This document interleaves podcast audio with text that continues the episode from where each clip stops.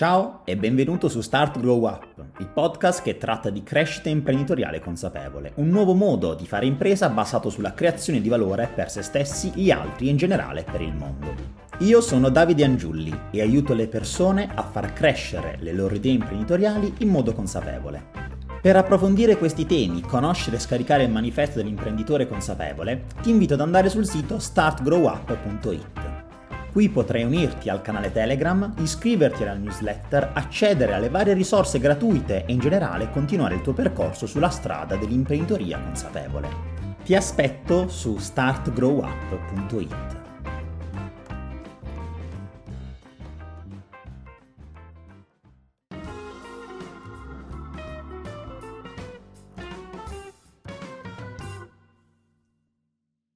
Benvenuti a tutti in questa nuova puntata di Start Grow Up. Qui con me oggi c'è Aurora Caporossi. Ciao Aurora. Ciao Davide, ciao a tutti. Allora, Aurora, grazie mille per aver trovato il tempo di fare questa chiacchierata insieme a noi, Aurora, oggi. In realtà ci stiamo inseguendo da un po' di tempo e finalmente abbiamo trovato il modo per poter fare, fare questa chiacchierata. È assolutamente vero, io ringrazio voi per l'opportunità in realtà. Eh, ma figurati, figurati, anzi, dopo il suggerimento da parte di Camillo Piscitelli, che a questo punto salutiamo anche, non potevo esimermi da fare questa chiacchierata e con piacere, dato che diciamo, l'ambito di cui tu ti occupi non è stato mai trattato fino ad ora sul podcast, penso sia una buona occasione anche per aprire questo tema. Però, però non ti voglio rubare il, diciamo, le, gli argomenti, eccetera, quindi parto con la domanda classica di partenza qui su Start Grow Up, ovvero ti chiedo per favore di presentarti dicendoci chi sei e di che cosa ti occupi quotidianamente. Allora, io penso che rispondere al chi sono è una domanda molto complicata. Io di solito ho cominciato ad intraprendere quello che poi ad oggi è il mio percorso, cercando di capire quello che non mi piaceva fare, quello che non sarei mai voluta essere. Però ti rispondo alla domanda. Io sono Aurora Caporossi e ho 25 anni. Eh, due anni fa ho fondato una realtà che si chiama Alimenta e che si occupa di disturbi del comportamento alimentare su tutto il territorio nazionale. Prima di fondare Alimenta sono stata, ma sono sono tuttora una marketing manager e attualmente lavoro con eh, brand e aziende che vogliono sviluppare progetti di comunicazione ad alto impatto sociale e in particolare eh, con temi legati al corpo e al cibo al peso, che sono temi che ritroviamo poi nei disturbi del comportamento alimentare. La necessità di creare una, una, realtà nasce dalla mia esperienza personale, perché io a 16 anni ho sofferto di, di anoressia nervosa e uh, dopo aver fatto un periodo di ehm, lavorativo dopo l'università in un'agenzia di marketing e comunicazione, uh, mi son chiesta, uh, perché quella cosa fosse capitata a me, come avrei potuto trasformare quel tanto dolore in una consapevolezza, però facendo del bene. Quindi, trasformando quella che era una mia idea da fare del bene alle persone in una realtà. E da lì poi è nata, è nata Alimenta, che è attiva da due anni e che ad oggi è diventata una delle principali associazioni nell'ambito uh, in cui lavoro io, che è quello dei disturbi alimentari e quindi delle malattie mentali. Allora, mi hai dato in due minuti e 50 secondi, sì e no, un sacco di spunti bellissimi su cui, su cui poter andare ad approfondire un attimo insieme. Um, la, uh, la, nascita di Animenta deriva quindi da quella che è stata una tua problematica vissuta direttamente, che poi hai voluto trasformare attraverso le tue competenze che avevi acquisito nel marketing, mi sembra di capire. Quando hai compreso che questi due elementi potevano essere uniti e quindi uno poteva essere il messaggio e l'altro lo strumento per amplificare questo messaggio? Ma allora, io volevo fare qualcosa. Uh, vengo da da un insegnamento che, che mi ha trasmesso mio papà, eh, che è il fare. Tu buttati e prova a farle le cose, no? È la frase che sentiamo spesso nel mondo delle start-up che è done is better than perfect. Non esisterà mai il sito perfetto, il copy perfetto, il team perfetto. Esiste tu con il tuo team che fai determinate cose per fare in modo che poi accadano tante altre cose. Io ho cominciato con budget zero, partendo da ciò che sapevo fare, da quelle che erano le competenze che avevo acquisito nel tempo, quindi dall'esperienza che avevo fatto fino adesso. Io sapevo scrivere, so tuttora scrivere e sapevo occuparmi di marketing e comunicazione, quindi lavoravo tantissimo sui social media. Quindi Animenta, prima di essere una, di essere una no profit, in realtà nasce come pagina Instagram e come blog. Io ho quello che attualmente è il mio ragazzo che mi ha comprato quello che è l'attuale dominio di Animenta e mi fa io te lo compro come primo investimento che faccio sulla persona che sei e su quello che vuoi fare. Vediamo che succede tra due anni. Se non è accaduto niente, il dominio lo chiudiamo. In realtà ad oggi il dominio di Animenta è ancora attivo perché Animenta è una realtà che dall'online poi ha preso vita su tutto il territorio nazionale ma anche all'estero, creando poi attività concrete, attività tangibili che nel mondo dei disturbi alimentari è assolutamente fondamentale avere. Nasce in particolare perché l'obiettivo con cui prende vita Animenta è quello di abbattere lo stereotipo e lo stigma sociale che ancora oggi caratterizza i disturbi del comportamento alimentare, perché io ho avvertito l'esigenza di avere una nuova narrazione, una nuova narrazione non solo sui disturbi alimentari e sulle malattie mentali, ma anche su tutti quei temi che si correlano a un disturbo alimentare, sul corpo, sul cibo, sul peso, perché noi fino ad oggi abbiamo avuto una narrazione a senso unico di queste cose. E il problema di una storia unica è, come si dice in un famoso TEDx del 2019, crea stereotipi. E il problema degli stereotipi è che sono falsi e incompleti. Io, ad esempio, nelle storie che venivano raccontate dai media o sui social media legati ai disturbi alimentari non ci rientravo, non mi sentivo rappresentata e questo, questo tipo di narrazione nel mondo dei disturbi alimentari ha creato diversi problemi e io qui voglio dirvene uno, quello della validità della malattia. Tantissimi ragazzi, tantissimi ragazzi, ma anche persone adulte, non si sentono legittimate a dover chiedere aiuto perché non credono che la loro malattia sia abbastanza valida.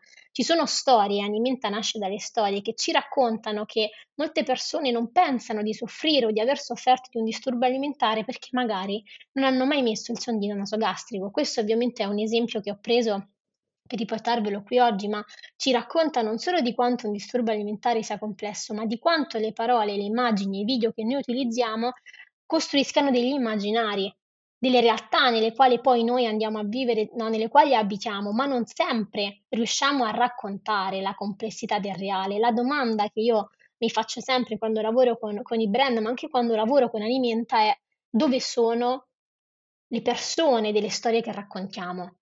Dove sono quelle persone lì che hanno affrontato quella tematica, che hanno vissuto quella problematica, che quella storia ce la possono raccontare. Questo è un problema che noi abbiamo tuttora nei disturbi alimentari e quindi da qui nasce Alimenta. Poi con il tempo i numeri io dico purtroppo sono cresciuti e questo purtroppo vuole essere una provocazione perché nel momento in cui cresce così tanto una realtà che si occupa di disturbi del comportamento alimentare in così poco tempo, se da una parte sicuramente è positivo da te che l'hai fondata e dici ok, sto cominciando a fare le cose in modo corretto, la mia realtà ha veramente un impatto, dall'altra parte se giri la medaglia ti rendi conto che ci sono tantissime persone che soffrono di un disturbo alimentare e che soprattutto non ci sono cure. Ad oggi non ci sono abbastanza cure e noi offriamo tutti quei servizi che non sempre il sistema sanitario nazionale riesce ovviamente a coprire. Quindi un po' da tutto questo nasce in mente e poi in particolare da tutto quello che a me è mancato quando io sono stata male. La mia storia me la racconta spesso mia mamma, mi racconta di una profonda solitudine che lei provava perché non sapeva a chi rivolgersi. Le persone che avevamo intorno non riuscivano a capire che cos'era un disturbo alimentare. A mia mamma le veniva data la colpa di essere la causa della mia malattia. Quindi noi come Alimenta lavoriamo tantissimo per uh, sdoganare questi stereotipi perché non è assolutamente così, non è colpa della mamma, i genitori non hanno colpe, a volte si può parlare certamente di responsabilità ma è assolutamente necessario prendere in cura anche la famiglia, considerare la sofferenza della famiglia. Quindi da tutto questo e poi sicuramente da tanto altro nasce Alimenta che ci tengo a dire che io non voglio mettere la mia storia come esempio perché non possiamo ergere una sola storia in rappresentanza di tutte le altre. Noi, noi come Alimenta raccogliamo tantissime storie di ragazzi, ragazze, persone adulte, persone che hanno vissuto accanto, proprio con l'idea di riuscire a conoscere riconoscere la complessità di un disturbo alimentare. Aurora, il discorso che mi hai fatto mi hai lasciato mh, se- senza parole, stavo riflettendo mentre parlavi e eh, oltre a ringraziarti per quanto hai condiviso e anche per l'importanza del messaggio che hai condiviso, mi ha fatto sorgere una riflessione su quanto sia importante, come dicevi giustamente, in situazioni del genere chiedere aiuto. Um, a volte uh, pensi che il nostro modo magari più diciamo, le generazioni proseguono, più questa cosa si, acc- si accentua. Uh, non chiedono aiuto per una paura uh, del giudizio da parte degli altri e anche un timore del fallimento o pensi che sia dovuto a, a, qualcos'altro, qualche altro elemento che porta le persone a voler rimanere con se stessi e non uh, cercare la mano di qualcuno che possa, che possa aiutarli? Allora, nel caso specifico dei disturbi alimentari c'è una caratteristica tipica di queste patologie che, ora utilizzerò un parolone, si chiamano egosintoniche, ovvero sono malattie che, come dico sempre io, vanno a braccetto un po' con il nostro io, soprattutto nella fase iniziale, perché nel primo periodo di malattia, che si chiama luna di miele, ci si sta bene nella malattia. Cosa significa? Che la malattia è funzionale al dolore e alla sofferenza che noi stiamo provando. È l'unico meccanismo di sopravvivenza che abbiamo trovato per far fronte a un dolore molto più grande di noi. E da qui nasce la paura di guarire, la paura di chiedere aiuto. La, la domanda che io mi sono fatta più spesso è che si fanno tantissimo i ragazzi che soffrono di un disturbo alimentare è che succede se guarisco. Chi sarò io senza la mia malattia? Quindi l'obiettivo di Animenta è quello di portare le persone a chiedere aiuto partendo dal ridefinirsi oltre la propria malattia, consapevoli che c'è stata, che è un capitolo della nostra storia, ma che noi non ci possiamo e non dobbiamo definirci sulla base di questa. Siamo, siamo altro, sicuramente è qualcosa che ci ha segnato, che è importante non chiudere in un cassetto magari come ho fatto io dopo i primi anni di malattia, perché è difficile ammettere di aver sofferto di un disturbo alimentare è difficile anche dirlo perché quando tu qualcosa la dici la stai realizzando, si sta concretizzando e ne stai prendendo consapevolezza. La paura di chiedere aiuto nei disturbi alimentari nasce tantissimo da questa, ma più in generale nasce dalla paura di non trovare una mano che poi l'aiuto possa dartelo, la paura che quando vai a chiedere aiuto la persona cambi idea su di te. E questo ci è stato raccontato da una storia, è la storia di Leonardo, che non ha mai chiesto aiuto per la sua malattia e che non vuole che si dica il suo vero nome perché teme che il suo datore di lavoro cambi idea su di lui. Noi abbiamo tantissimi ancora stereotipi, soprattutto sulle malattie mentali, perché se qualcosa non la vediamo facciamo molta fatica a capire che esista, ma in realtà non è così anche se qualcosa non la vedi, può esserci, può esistere e può essere un qualcosa di gigante per la persona che lo sta affrontando. Sicuramente quello che noi vediamo facendo tantissime attività nelle scuole è che da parte delle nuove generazioni, dei ragazzi più piccoli, anche di me, questa paura piano piano um, se ne sta andando via perché abbiamo maggior consapevolezza di quanto sia importante prendersi cura della propria salute mentale, del proprio io, rispondere in modo consapevole alla domanda tu come stai? I nostri ragazzi stanno male e forse in realtà stiamo male anche noi che magari siamo un po' più grandi o che apparteniamo a un'altra generazione. Dall'altra parte la paura del chiedere aiuto è legata anche tanto alla mancanza di sicurezza economica, perché ovviamente rivolgersi a un professionista della salute, della salute mentale o a un professionista in generale ha un costo e quindi a volte ci si sente in colpa anche nei confronti della propria famiglia, perché magari non lavoriamo, siamo degli studenti fuori sede o magari siamo dei minorenni, per cui è necessario avere un supporto da parte della famiglia. Dall'altra parte il chiedere aiuto ci fa rendere conto che forse siamo un po' tutti spezzati e questo ci fa prendere consapevolezza di quanto effettivamente il vivere un po' nell'era della performance, nell'era del dover sempre dimostrare, come un po' ci ha reso la realtà nella quale noi viviamo, è una presa di consapevolezza molto grande che a volte è difficile, no, riuscire a prendere perché significa poi scendere a, a patti con la realtà, consapevoli di quello che, che stiamo affrontando. Dall'altra parte poi anche il chiedere aiuto, magari non a un professionista ma a un amico, è la paura che la persona sminuisca, semplifichi tutto il dolore che tu stai affrontando perché nessuno ci ha educato al dolore dell'altro. Noi i dolori degli altri non li sappiamo affrontare, a volte rispondiamo con un ti capisco generale, ma non possiamo capire un dolore così grande se non lo abbiamo affrontato, ma ti posso dire che non lo possiamo capire neanche se lo abbiamo affrontato perché Vivere il dolore è un qualcosa di molto personale, non c'è un modo giusto per farlo e non c'è un ti capisco che valga sempre, anzi forse non vale mai, c'è sicuramente la responsabilità che ognuno di noi ha nello stare accanto, nel provare, se ce la sentiamo, se abbiamo un profondo legame con quest'altra persona, a dividere questo peso che ognuno di noi porta dentro. Aurora, hai aperto secondo me una, una, una parentesi molto importante, ovvero uh, il ruolo della persona che è al fianco di chi in questo momento uh, sta male o ha una problematica che sta faticando ad ammettere o ha ammesso ma ha paura di eh, in qualche modo um, di voler cercare una soluzione, perché a volte c'è ho compreso di star male, ma uh, mi conosco lo star male, ma non conosco come potrei stare se cercassi di risolvere questo problema. Tu che consiglio daresti a una persona che si trova ad affiancare qualcuno, uh, se ci sono secondo te delle, tra virgolette, linee guida da poter seguire o uh, se c'è un atteggiamento in generale da poter adottare per aiutare veramente chi ha uh, problemi del genere? Guarda, noi in associazione la chiamiamo la porta socchiusa, che significa che una porta aperta è una porta invadente. Una porta chiusa è una porta che ti dice guarda, a me non mi interessa nulla. Una porta socchiusa invece ti racconta, ti dice che io quella persona l'ho vista che sta male, quindi io ti vedo, ti sono accanto e soprattutto non ti giudico. Non so quello che tu stai affrontando, non posso capirlo, ma comunque sto accanto a te.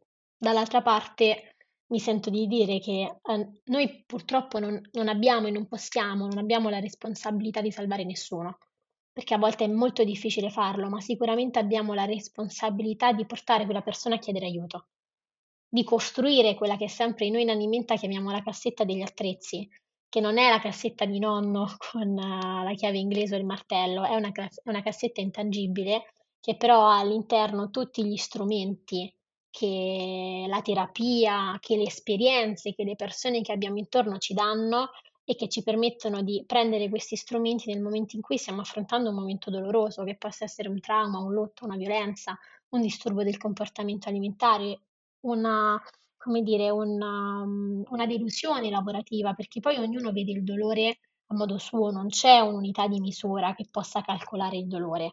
Io questo penso sia importantissimo dirlo, così come non c'è un tempo prestabilito, non c'è un modo perfetto perché come dice Fiorenza Sarzanini, la perfezione non esiste, ma la sua ricerca sì.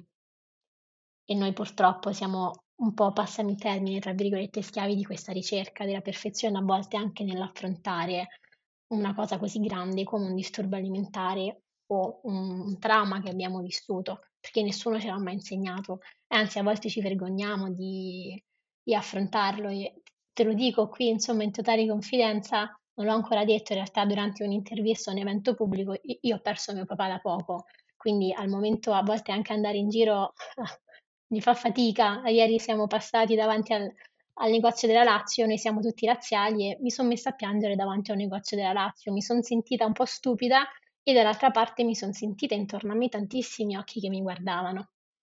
Perché noi non siamo abituati a questo, non sappiamo neanche cosa fare. Io stessa mi sono vergognata di questa cosa. Per fortuna ho avuto accanto una persona che è il mio ragazzo che in quel momento mi ha detto se non riesci a camminare rimani qui, ti vado a prendere un fazzoletto e non ti preoccupare di chi ti sta guardando, fai finta che non ci sia nessuno. Tanto non sanno il dolore che tu stai provando, no? Queste parole che sembrano quasi stupide, no? Frasi semplici, in realtà nei momenti più difficili è ritornare alla semplicità che ci aiuta, di una persona che ti sta accanto e ti aspetta, perché a volte noi la persona dietro la malattia ce la dimentichiamo mia mamma mi diceva sempre che fine ha fatto mia figlia. In realtà la persona c'è, è che sta affrontando una cosa più grande di lei, che nel caso dei disturbi alimentari è una malattia psichiatrica. Allora, oltre a ringraziarti per aver condiviso con noi questa cosa, ovviamente eh, ti, ti, rinnovo le mie, le mie, condoglianze. Era una cosa che sapevo perché me l'avevi detta, però eh, anche secondo me questo tuo renderti vulnerabile fa parte di quella uh, cassetta degli attrezzi di cui parlavi prima. Quindi accettare la propria vulnerabilità, non voler per forza far finta di niente, non voler uh, andare oltre perché qualcuno là fuori possa capire. A volte è anche un mettersi magari in prima persona al centro e dire uh, non ho, non ho possibilità io di far capire agli altri, vorrei che in questo momento gli altri capissero me o che almeno mi lasciassero uh, stare per, per conto mio. Esatto, io sono più per la, per la seconda parte. immaginavo, immaginavo. Da questo punto di vista, uh, Aurora, una, una, domanda che mi stava venendo uh, in mente è quella che ha a che fare con il tempo, le tempistiche. Quando si tratta di problematiche, disturbi, spesso si cerca, forse proprio per quello che dicevi tu, la, um, uh, l'era delle performance, il voler dire, ok, se io non ho risolto questo problema entro questo momento, allora ho fallito, oppure non, non va bene. Eh, secondo te invece quanto è importante il giusto, tra virgolette, approccio alle tempistiche di risoluzione di una problematica del genere? Quindi qualcosa che non è un ok, ho fatto un errore al lavoro, ma qualcosa di ben più, ben più grande da affrontare. Allora, mi sento di dire che il tempo è importante soprattutto per quanto riguarda la presa in carico di una persona che sta soffrendo di un disturbo alimentare. Evidenze scientifiche ci dicono che se un disturbo alimentare è preso in tempo, quindi proprio nei primi anni di insorgenza, nei primi mesi, nelle prime settimane, poi dipende ovviamente da caso a caso, c'è una maggior possibilità di remissione completa dalla patologia. Questo si, ci dice che dai disturbi alimentari è possibile guarire sì, è possibile farlo poi si concretizza se quando io chiedo aiuto effettivamente poi posso trovarlo. Dall'altra parte, per quella che è la mia storia, ma anche le esperienze che noi vediamo in Alimenta, ognuno di noi può e deve chiedere aiuto in ogni momento, non c'è l'età giusta, non c'è il momento giusto. Noi abbiamo una persona, una signora che ha 65 anni, che soffre di, di disturbi alimentari da quando ne ha 20 e che ha cominciato da mm, due o tre mesi a fare un percorso di terapia con i nostri professionisti. Questo perché anche se magari molte storie ci raccontano che a volte un disturbo alimentare magari te lo porti dietro per tutta la vita perché non sei riuscito a riconoscerlo, perché non hai mai pensato di soffrirne, perché non sei riuscito a chiedere aiuto, dall'altra parte nessuno deve mai azzardarsi a dire che dai disturbi alimentari non si può guarire. Uno perché altrimenti io non sarei qui, dall'altra parte perché non è una cosa vera. Ognuno può decidere di intraprendere il proprio percorso, quando e come può, ovviamente intraprenderlo pre- in modo precoce è fondamentale. Però dall'altra parte ci sono tante storie, la mia fa parte di queste, di persone che sono state prese molto tardi, che però di fatto comunque ce l'hanno fatta, sono riuscite a guarire da un disturbo alimentare. E questo è importante farlo. A volte ci chiedono quando guarirò? Quanto tempo ci vuole? Non lo so, non so quanto tempo ci vuole, perché sì, i dati ci dicono che intorno ai 2-3 anni, a volte anche 5. Ci sono persone che sono guarite nel primo anno di, di percorso di guarigione, chi ce ne ha messi 3, chi ce ne ha messi 10, chi magari è ancora nel suo percorso, anche perché poi non esiste la guarigione con una checklist di punti raggiunti. Noi in associazione parliamo di le guarigioni, che è un qualcosa di strettamente personale, ognuno ha una guarigione fatta a modo suo, soprattutto del modo in cui si ritorna a casa, ad avere un rapporto con lo specchio, con il cibo e con il peso. Ovviamente è necessario raggiungere alcuni parametri, rispettare alcuni criteri, eh, di cui poi ovviamente se ne occupano i professionisti, sia per avere la diagnosi, sia poi per, come dire, confermare l'effettiva chiusura del percorso di guarigione. Però poi è un qualcosa che è veramente molto, molto personale e che ci permette poi di costruire quella di cui ti parlavo prima, che è la cassetta degli attrezzi. Quindi ognuno ha le sue tempistiche, non ci può essere un periodo di riferimento da dover considerare, quindi anche eh, rendersi conto di questo in principio può aiutare nel processo di, di guarigione, immagino.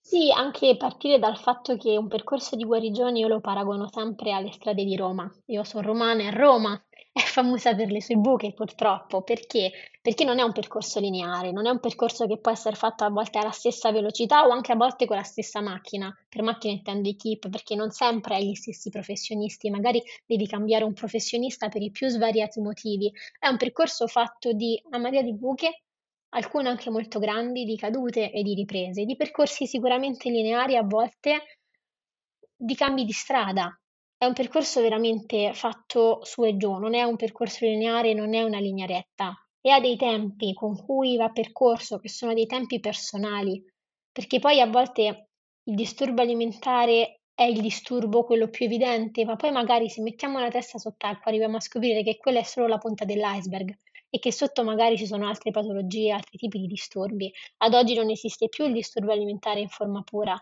ci sono persone con due o tre diagnosi in cui veramente il disturbo alimentare a volte è la parte più piccola e te lo metto ovviamente tra virgolette perché è una malattia comunque molto complessa.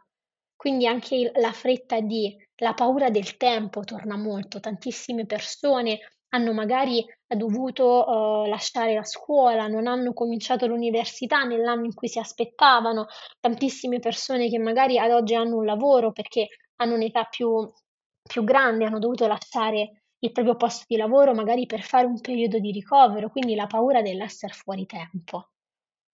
C'è tantissimo, ma questo non è un qualcosa che riguarda solo un disturbo alimentare, una malattia mentale, ci riguarda forse in ogni ambito. Il fatto è che, come diceva sempre mio papà, tu il tempo non lo butti, lo stai investendo in qualcosa, anche se non sai in cosa tu lo stai investendo.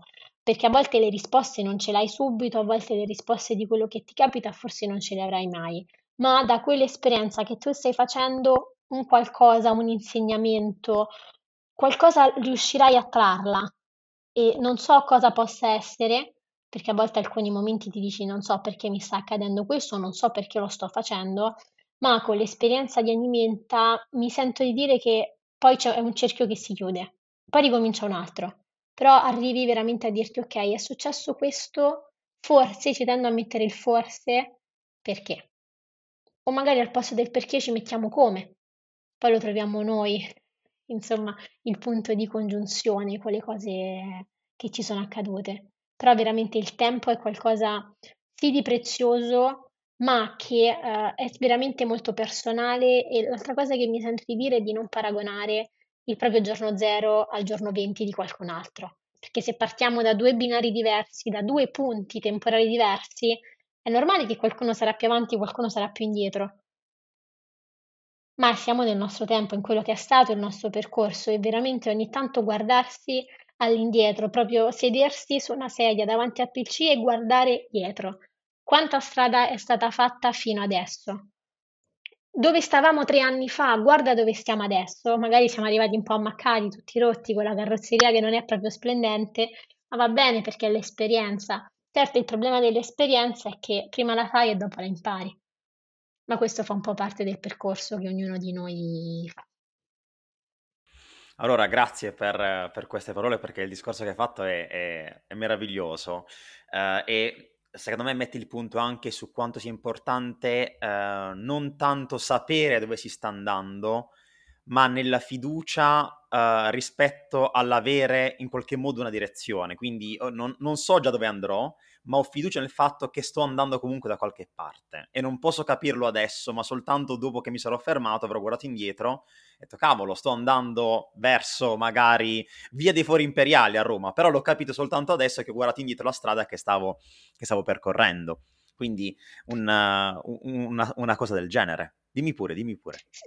Sì, e poi un'altra cosa che mi stava venendo in mente è che a volte quando si fa impresa, quando si crea un progetto proprio, eh, ogni tanto ci si perde, a volte gli obiettivi non arrivano subito, non riesci a raggiungere subito quello che stavi facendo, sono dei giorni in cui dici sì, sono a mille, sono, sono forte, ci sto, altri in cui dici non mi posso alzare dal letto perché non ce la faccio, vorrei mollare tutto. Quindi oscilli tra questi poli opposti e cerchi un po' di restare a galla, e la cosa che ti permette di restare a galla è innamorarsi del processo, cioè di tutto quello che stai facendo, dell'impatto che stai facendo e soprattutto di quello che le persone ti dicono. Io a fine evento, quando le persone ci dicono grazie per l'evento, è stato veramente bello, io dico se me lo dite voi, io mi fido perché quando si tratta di un evento, se esce bene, perché qualcuno no, te lo sta dicendo. Non so quanto tu te lo possa dire da solo, sì, sicuramente hai un tuo feedback personale, però poi sono tanto gli altri, soprattutto se si tratta di un disturbo alimentare o di una patologia psichiatrica, a dirti l'impatto che tu stai avendo sul percorso che loro stanno facendo, sul chiedere i feedback, uh, veramente. Poi ovviamente le decisioni sono tue, e quindi hai un feedback personale, però riuscire a mettere insieme questo puzzle gigante tra tutti gli attori con i quali tu, tu collabori, perché a volte si cambia direzione, però se il punto di arrivo su per giù è quello, se nel percorso non tradiamo noi stessi e quello che vogliamo fare, in un qualche modo la strada la, la ritroviamo. Allora, tra l'altro sono contentissimo che hai aperto il discorso un attimo più verso l'ambito imprenditoriale perché era qualcosa che già avevo in mente di chiederti, ovvero tu mi hai detto di essere partita a budget zero con il tuo ragazzo che aveva investito nel dominio di Animenta eh, e di aver detto io ho investito quelle che erano le mie competenze, quindi quelle su cui mi, mi, trovavo, mi trovavo, bene a fare. Eh, ti voglio chiedere quanto secondo te è importante eh, in questo caso sperimentare in prima persona e lanciarsi anche in progetti che non debbano essere per forza monetizzabili, diciamo così, dal, dal giorno zero, per vedere dove questi progetti ti portano. Io immagino che tu non avessi inizialmente l'idea di realizzare tutto quanto questo, ma magari avessi qualcosa di più, di più eh, come posso dire, acerbo. Com- com'è stato il tuo percorso e come si è evoluto poi nel, nel tempo? Allora, no, io non, non pensavo, e te lo dico non per eh, poca consapevolezza o per altro, non pensavo che Annimenta diventasse una bimba così grande, io la chiamo, la chiamo, ma non perché non ci credessi, ma perché era ne- nata come esigenza personale. Quindi parti da quello che sai fare. Io ho detto, vabbè, non, non so fare impresa, non l'ho mai fatta, è difficile insegnare a qualcuno a fare impresa. Certo, ci sono tantissimi programmi, ma poi è qualcosa che parte da te. Il fatto è che fai? Cominci a fare il business plan, cominci a contattare alcune persone, cominci a, co- a conoscere magari eventi o persone che lavorano in quel settore e ti informi, quindi capisci a conoscere come è fatto quel microcosmo. Quindi in questo caso il mondo dei disturbi alimentari, che attori ci sono, cosa manca, cosa vorresti tu, cosa avresti voluto tu quando sei stata male? E questa è la domanda che io mi faccio sempre quando creo un qualcosa, un, un servizio, un'attività che facciamo con Alimenta. E cosa può fare bene alle persone, cosa posso creare io. Quindi da qui è nato come blog, come pagina Instagram, poi ho coinvolto un'altra persona che ad oggi collabora con me, che è la referente scuole, per riuscire un po' a fare sistema, perché veramente non si può fare tutto da soli. E io la frase che dico sempre è che le persone non lavorano per me o per Alimenta, ogni persona lavora con me. E ad oggi tantissime persone che lavorano con noi lo fanno perché credono nel progetto, perché vedono nella vision a lungo termine, ma questa vision poi si concretizza in un qualcosa perché noi esistiamo, noi ci mettiamo la faccia. Questa è stata una delle cose che ho voluto fare sin dall'inizio. Io ci devo mettere la faccia. E ti posso dire che io non so le persone che ci ascolteranno che tipo di percorso stanno facendo, se si trovano a lavorare in una realtà delicata e complessa come quella delle malattie mentali. Prima di aprire Alimenta come associazione ho fatto un percorso di terapia per capire, per rispondere alla domanda, sono pronta per ritornare in questa realtà H24? Allora, dopo questo percorso di terapia in cui ho preso sempre più consapevolezza anche di quella che era stata la mia esperienza con il disturbo alimentare, ho detto ok, puoi farlo perché è un capitolo chiuso. Io per questo ho fondato Animenta. Io sono Aurora e poi c'è Animenta che fa tantissime cose. Aurora ha creato Animenta ma fa tantissime altre cose perché a volte quando si parla di malattie mentali o di disturbi alimentari è molto importante non attaccarsi alla malattia, non attaccarsi al passato con la malattia, perché purtroppo sui social media raccontare la propria malattia in termini di follower, indicizzazione, commenti e like funziona tanto, perché sono contenuti che vanno tantissimo virali. Quindi noi siamo nati parte- partendo da questa presa di coscienza è nata una pagina Instagram e un blog. I numeri sono cominciati, a me non piace parlare di numeri, però ovviamente parlando un po' di imprenditoria è importante. I numeri sono cominciati a crescere. Tante persone ci chiedevano di raccontare la propria storia, di condividere la propria esperienza. Sai qual è il fatto? È che nel mondo dei disturbi alimentari, ma anche della salute in generale, i siti che vedi, le attività fatte a livello di user experience, anche di sito web, non sono belle. Qui parlo in termini di bello a livello non tanto estetico, proprio di esperienza di sito, del modo in cui è fatto. E quindi avevo necessità di far capire che c'era qualcos'altro oltre la malattia, che si poteva guarire partendo da un sito fatto bene, portando quella che era la mia esperienza nella precedente agenzia in questa realtà qui, che sapesse poi essere anche semplice a livello di uh, veramente di user experience, adatta ai genitori, perché spesso non è la ragazza o il ragazzo a chiedere aiuto, ma è la famiglia che fa la prima richiesta di aiuto, quindi capire anche a chi mi rivolgo, sia ai ragazzi ma anche ai genitori. Poi sono cominciate ad arrivare le prime scuole, sempre tramite la pagina Instagram o la mail, su cui c'era un blog in form. Se vuoi condividere la tua storia, manda una mail. E da lì poi piano piano sono cominciate ad arrivare tantissime richieste di racconti. Tantissime scuole ci hanno cominciato a dire perché non venite a, a parlare di disturbi alimentari a raccontare la vostra storia. Da qui l'esigenza di creare una realtà che lavorasse in modo sistemico e sistematico, che capisse anche come si fa prevenzione, perché non puoi andare a parlare a scuola così di disturbi alimentari, serve un metodo, serve una metodologia, servono i professionisti. Noi tutti i contenuti che facciamo uh, sono poi letti uh, da dei professionisti che collaborano con i disturbi alimentari. Da qui le attività nei primi centri, cioè l'idea è conoscere talmente tanto la realtà e il modo in cui funziona da capirne i problemi e provare a portare delle soluzioni. Magari tantissime cose non funzioneranno all'inizio, poi piano piano riesci a trovare quella che è la chiave di lettura. Ovviamente in un terreno come questo io non parlo mai di competitor, anche se ce ne sono a livello di, di startup realtà, ma serve collaborazione. Serve veramente collaborazione tra persone perché abbiamo talmente tantissima richiesta di aiuto che non, po- non possiamo farci la guerra tra realtà che offrono un aiuto concreto quando si parla veramente di malattie mentali. Ad oggi Animenta lavora con le aziende, con le istituzioni, quindi poi piano piano riesci a capire come si muovono gli altri. Magari ti vai ad analizzare in realtà anche profit che fanno tutt'altro rispetto a quello che fai tu. Però magari da cui puoi prendere spunto, puoi calare la loro realtà nella tua e capire poi effettivamente cosa fare, come fare e perché farlo. Noi poi annualmente sulla nostra pagina Instagram facciamo uh, un, un, questionario per uh, il social impact, quindi per l'impatto sociale che Alimenta ha avuto sulla famiglia e sulle persone, per capire co- di cosa avete bisogno voi. Io credo molto nell'importanza della community e del peer-to-peer, proprio per capire ok che serve, perché tutti i prodotti, passami in termini, i servizi che andiamo ad offrire, anche se poi siamo sempre no profit, sono per le persone. Quindi per capire cosa serve bisogna parlare con loro che sono i primi interessati e poi ovviamente tantissimo con le istituzioni, perché con tutta la parte sanitaria, ma anche politica, è fondamentale andare a parlare poi direttamente con loro.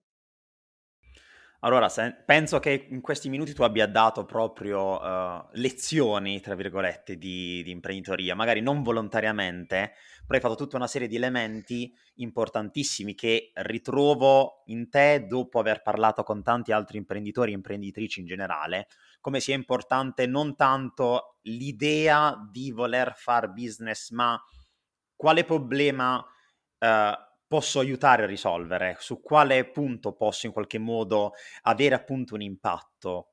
Queste persone che, su cui voglio avere un impatto, cosa mi chiedono e sulla base di quello inizio a sviluppare delle soluzioni.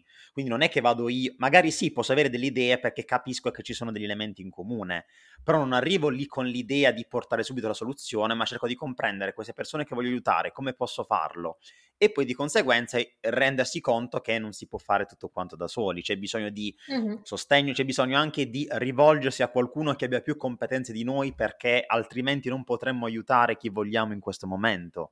E, ehm, e veramente cioè, mi, è, mi, sono sembrati molto molto uh, palesi tutti questi elementi che hai, che hai descritto e soprattutto quello che dicevi alla fine, l'importanza della community. In questo caso la community per te sono, come dicevi, le persone affette da queste malattie, ma soprattutto le persone che sono intorno, perché magari sono quelle che prima si rendono conto della necessità di prevenzione o la necessità di un aiuto.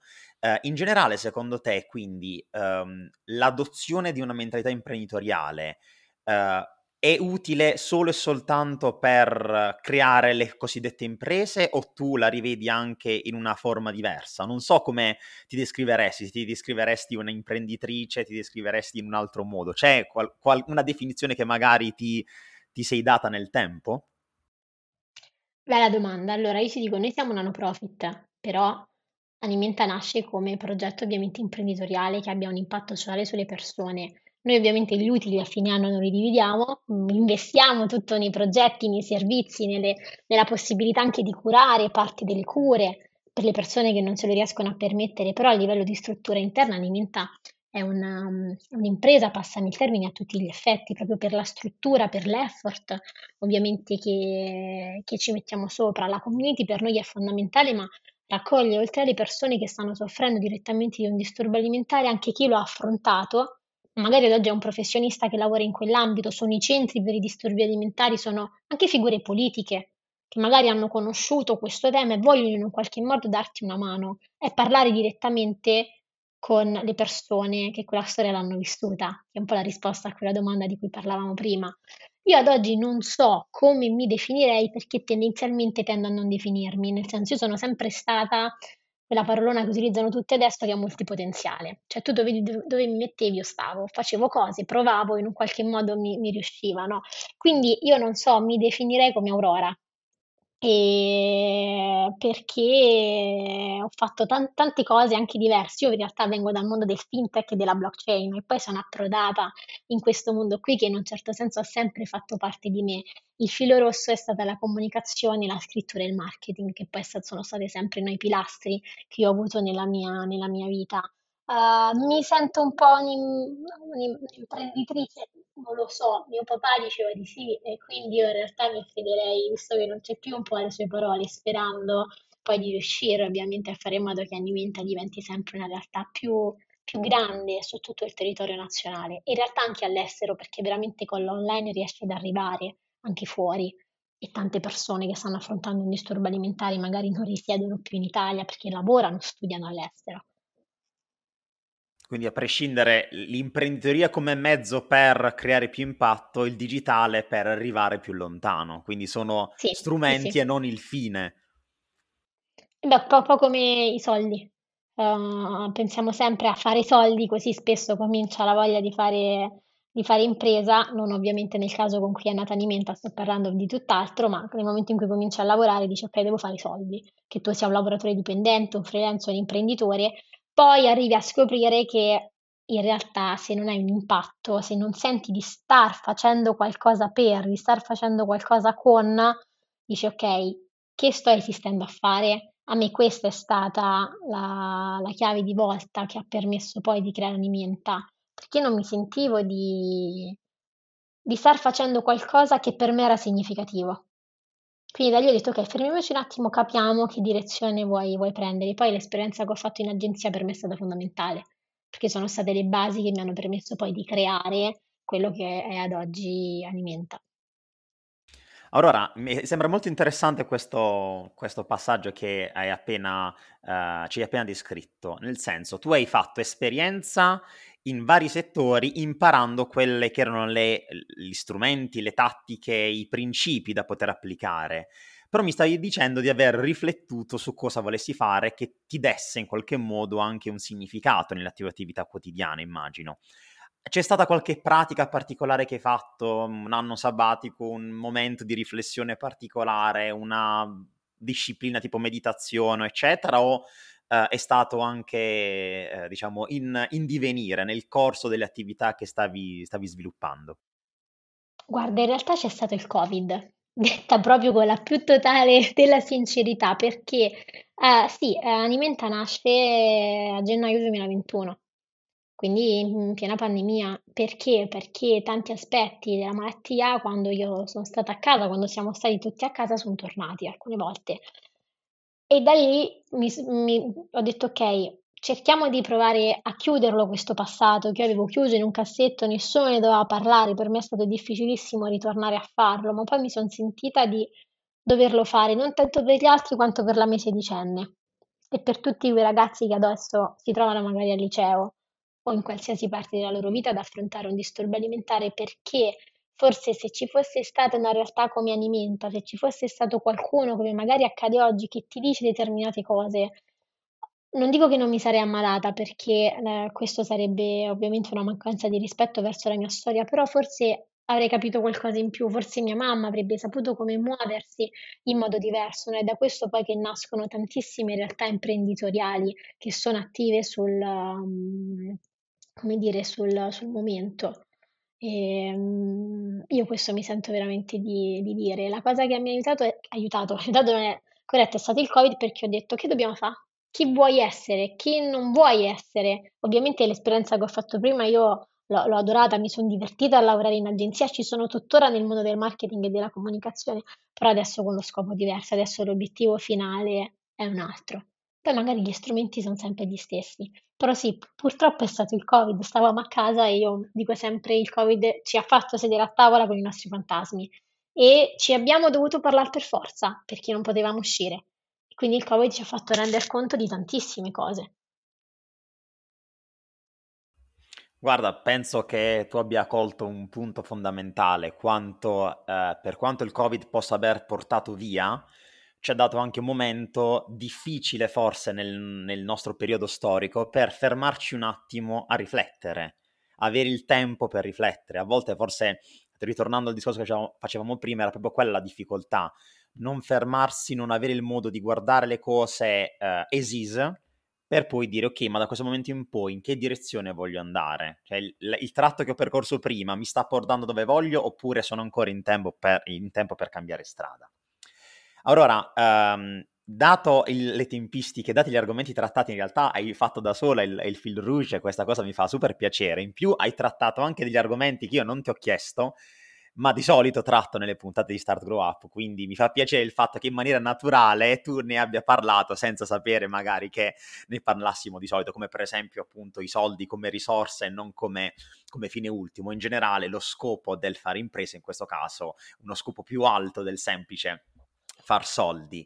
Uh, da questo sì, punto di vista tengo direi... a dire che è difficilissimo. Vai, cioè, vai, vai, vai certo. riuscire a entrare nel mindset che i soldi sono lo strumento e non il fine finale non è facile, nel senso, eh, noi quando tendiamo a raccontare le storie di, di successo, io la mia non la considero una storia di successo, io la considero la mia storia che è abbastanza un po' raffazzonata in, in, in alcuni capitoli, alcune delle pagine strappate, noi a volte raccontiamo solo il 10%, che sono gli articoli di giornali, i programmi televisivi, gli eventi, le liste, bello. Solo che c'è un 90% che è la parte più grande, che è l'ansia del futuro, il conto che dici mm, ho 50 euro sul conto, che faccio?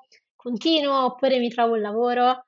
Uh, quella è la parte che io penso sia importante raccontare, perché è difficile, quella non la conosce nessuno, abbiamo vergogna e paura a raccontarla io per questo uh, adoro un podcast, non so se posso dirlo, poi se vuoi lo puoi tagliare, che è One More Time di Luca Casadei, perché ci racconta tantissimi aspetti di questa parte qui che nessuno ha mai raccontato prima, che è il fallimento, che io credo, e forse è un'opinione un po' diversa dagli altri, che mh, mm, nella vita si può fallire, ma bisogna farlo con gentilezza, consapevoli che quel fallimento non è la fine di tutto, ma può essere il ricominciare da un'altra parte che ci può insegnare qualcos'altro. Questo ci tenevo a dirlo perché quando cer- nei momenti più tremendi dici oddio non so che fare, cerco storie, spesso trovi articoli di giornali fighissimi, gente che continua a fare cose e tu dici io sto qui davanti al PC e non riesco. Invece scopri che il 90% della vita delle persone che fanno impresa, che lavorano in una startup, è sta davanti a un PC a foglio Excel il 90% delle volte. A volte lo fai sui treni, a volte durante gli eventi, ma è lì che poi accade tutto quanto. Questo ci tenevo a dirlo perché eh, lo vivo quotidianamente. No, anzi, grazie assolutamente Aurora per questa considerazione e metterò in link in descrizione anche il podcast di Luca Casadei One More Time. Assolutamente potevi, potevi tranquillamente dirlo, anzi, queste risorse sono sempre le benvenute, proprio perché si aiutano rispetto a queste, queste problematiche, a questo modo di intendere, anche perché alla fine Start Grow Up nasce come podcast improntato al mindset imprenditoriale, quindi qualsiasi cosa contribuisca a questo fine è, è sempre il benvenuto.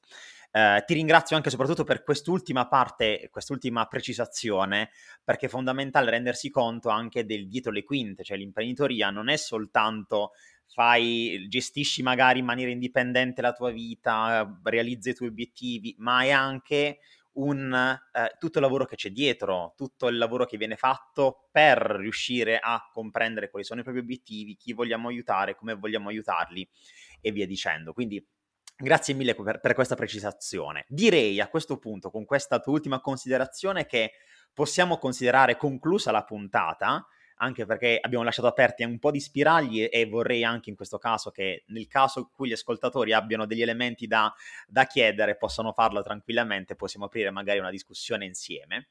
Prima di chiudere effettivamente io però ho tre domande di rito che faccio sempre agli intervistati, quindi te le leggo al volo e poi mi rispondi nell'ordine che, pre- che preferisci, va bene Aurora? Va benissimo, spero di ricordarmele. No, se no te le ripeto, non è un problema. Allora, okay. prima domanda è quale valore ti rappresenta? Seconda domanda, quale libro stai leggendo al momento o hai letto recentemente ti senti di consigliare? Su questa ti dico già che vale anche più di un libro, uno è sempre, almeno uno chiedo sempre. E in ultimo, anche se ne hai già dette alcune, però secondo me sei una tipa da citazioni, quindi potresti averne altre nel, nel cassetto. Quale citazione o tuo motto personale o frase tipica ti rappresenta? Da dove iniziamo? Allora, comincio dalla prima. Vai. Allora, il valore che più mi rappresenta è la libertà. La libertà di essere, oltre che la libertà di fare. Perché da piccolina questa cosa non ce l'ho avuta purtroppo, è un valore che ho coltivato nel tempo, soprattutto da quando è nata Nimenta. Io avevo paura anche di alzare la mano per chiedere di andare in bagno quando la maestra diceva no, non ci puoi andare, dice ok, ho fatto una figuraccia ancora una volta, quindi mi sento di dire la libertà. Per quanto riguarda i, i libri, uh, un libro che uh, sto leggendo adesso è uh, Il mito della bellezza di Naomi Wolf, che è strettamente legato a quello di cui, di cui mi occupo io.